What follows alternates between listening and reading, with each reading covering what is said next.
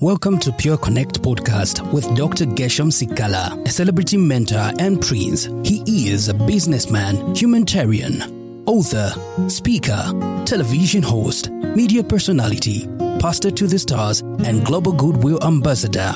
Here, Dr. Gershom will help you understand true success and prosperity, maximize your true potential, experience God's presence, deepen your relationship with God, and learn to walk with God.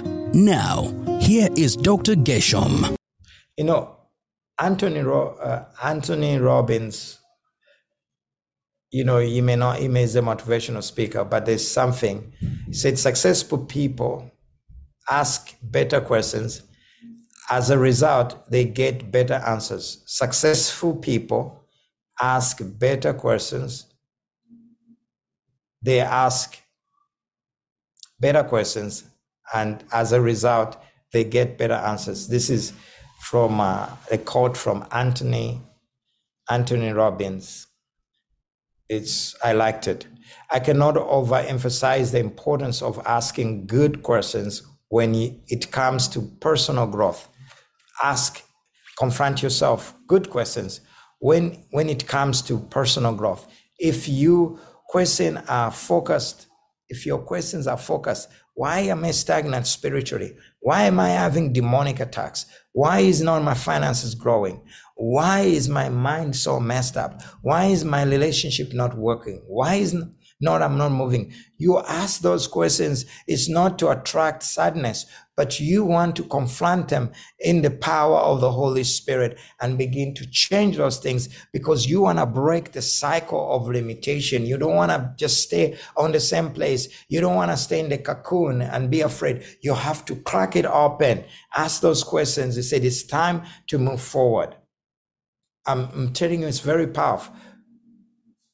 They will stim- stimulate creative thinking why? Why? Because there is something about well weighted words. There are times, you know, I don't word words properly. Sometimes I ask somebody to word it for me. Sometimes Carla and a few others have said, okay, I word words sometimes. I have it great here, but sometimes I have so many. I, but I understand the power of well worded word. I would say, okay, can you help me word this word the way I want it? Well worded questions that often penetrates the heart of the matter and triggers new ideas and insight. If your questions are honest, they will lead to solid conviction. If you ask quality question. they will help you to create a high quality life, a high quality life. I'm telling you, people a high quality Christian life, a high quality life when because you you are trying to run away from these things, but I'm telling you that that God wants you to have a quality of life. Personal awareness. You can write down. Another thing is personal awareness. We'll be finishing soon uh, on on the second, but uh, because I don't want to, I'm loving this, and so you know I've been preparing my teachings for a long time. Um, Personal awareness, teaching other people how to ask questions. Effective can be a, a difficult challenge because the questions they ask usually must be tailored to the question. You know, the other person I know asks a lot of questions is Deborah because she has a very sharp mind. You know, I, I, I do answer them. There, some of them are tough, but, but sometimes it's, you know, it's intelligence enough. So perhaps the best way to give you insight on this issue is to share with you a series of questions I have asked and answered to help me develop personal awareness. Now, one question I ask you is what is my biggest asset? You ask yourself, John and Carla, what is my biggest asset? Latoya, you ask yourself on this, what is my biggest asset? I believe that the greatest asset has always been the attitude. The greatest attitude, the greatest asset has been always my attitude. The attitude of the person. That is for me. The greatest, everywhere I go, people say, ah, that person wasn't really nice, but you were nice to him.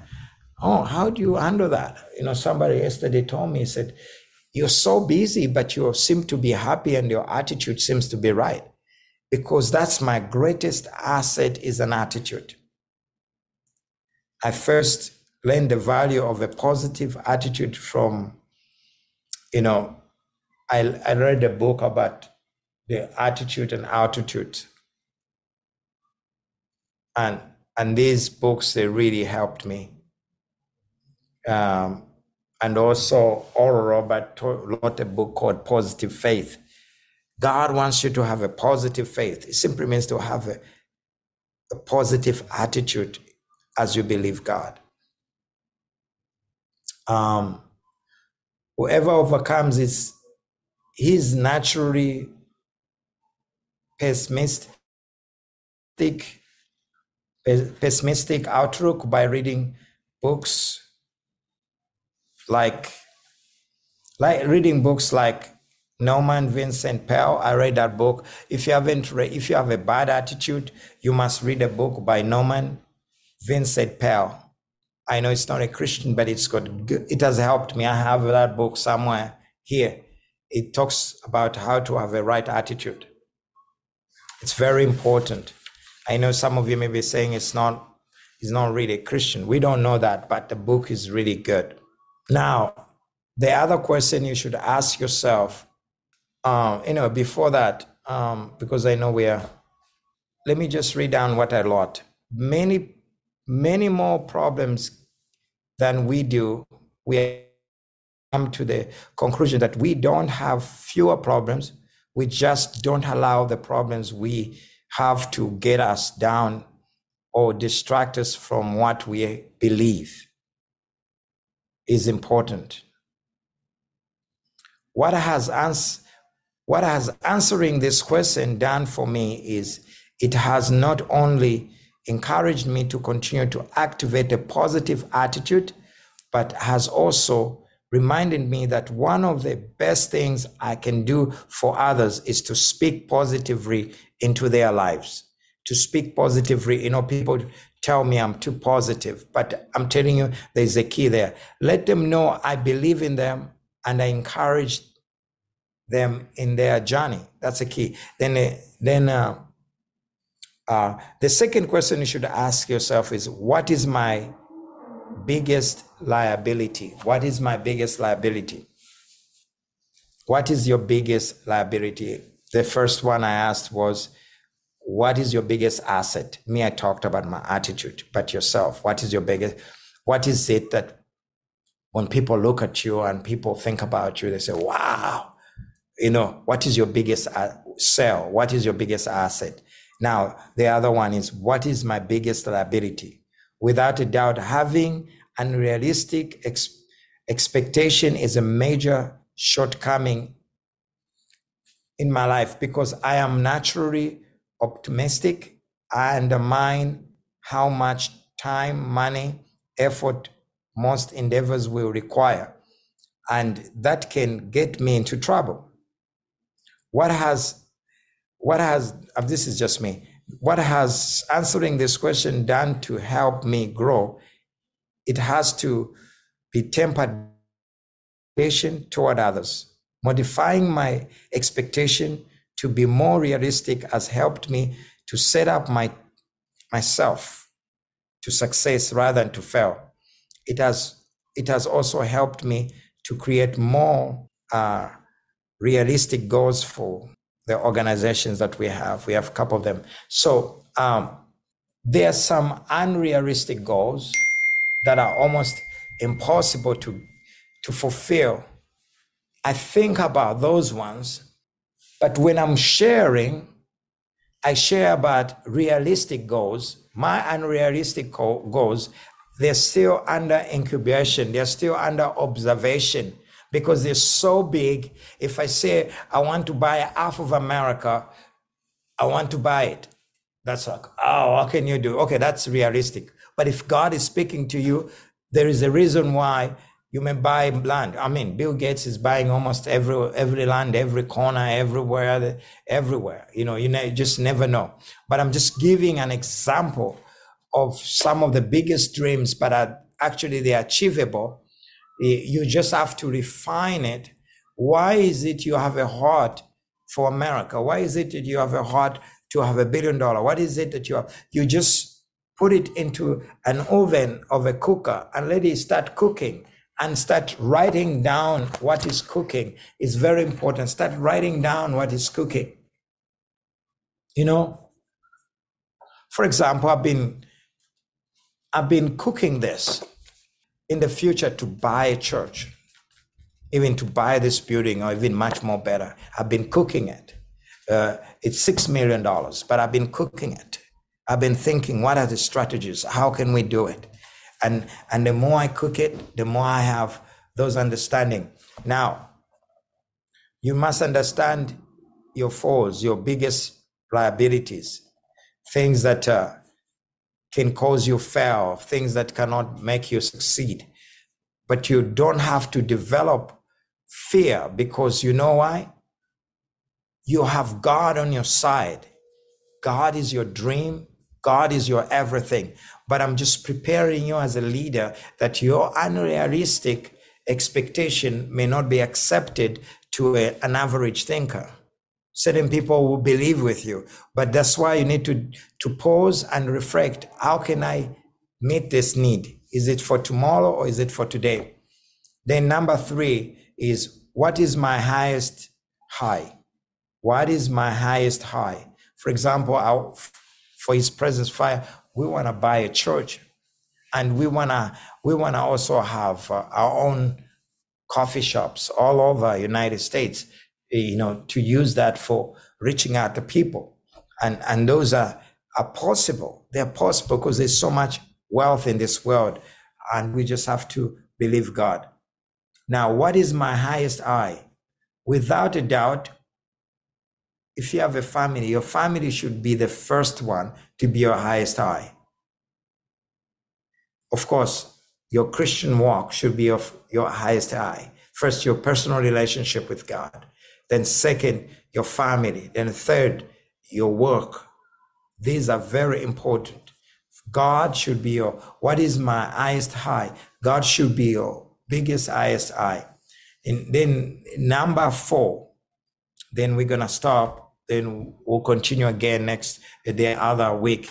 What is my lowest low? Ironically, my lowest low also comes as a result of sometimes uh, I'll think like, oh, why did I not have family? Why don't I have a family? I know I've been serving the Lord. Well, should I have a family or not? You know, things like that. You know, those are like my lowest low.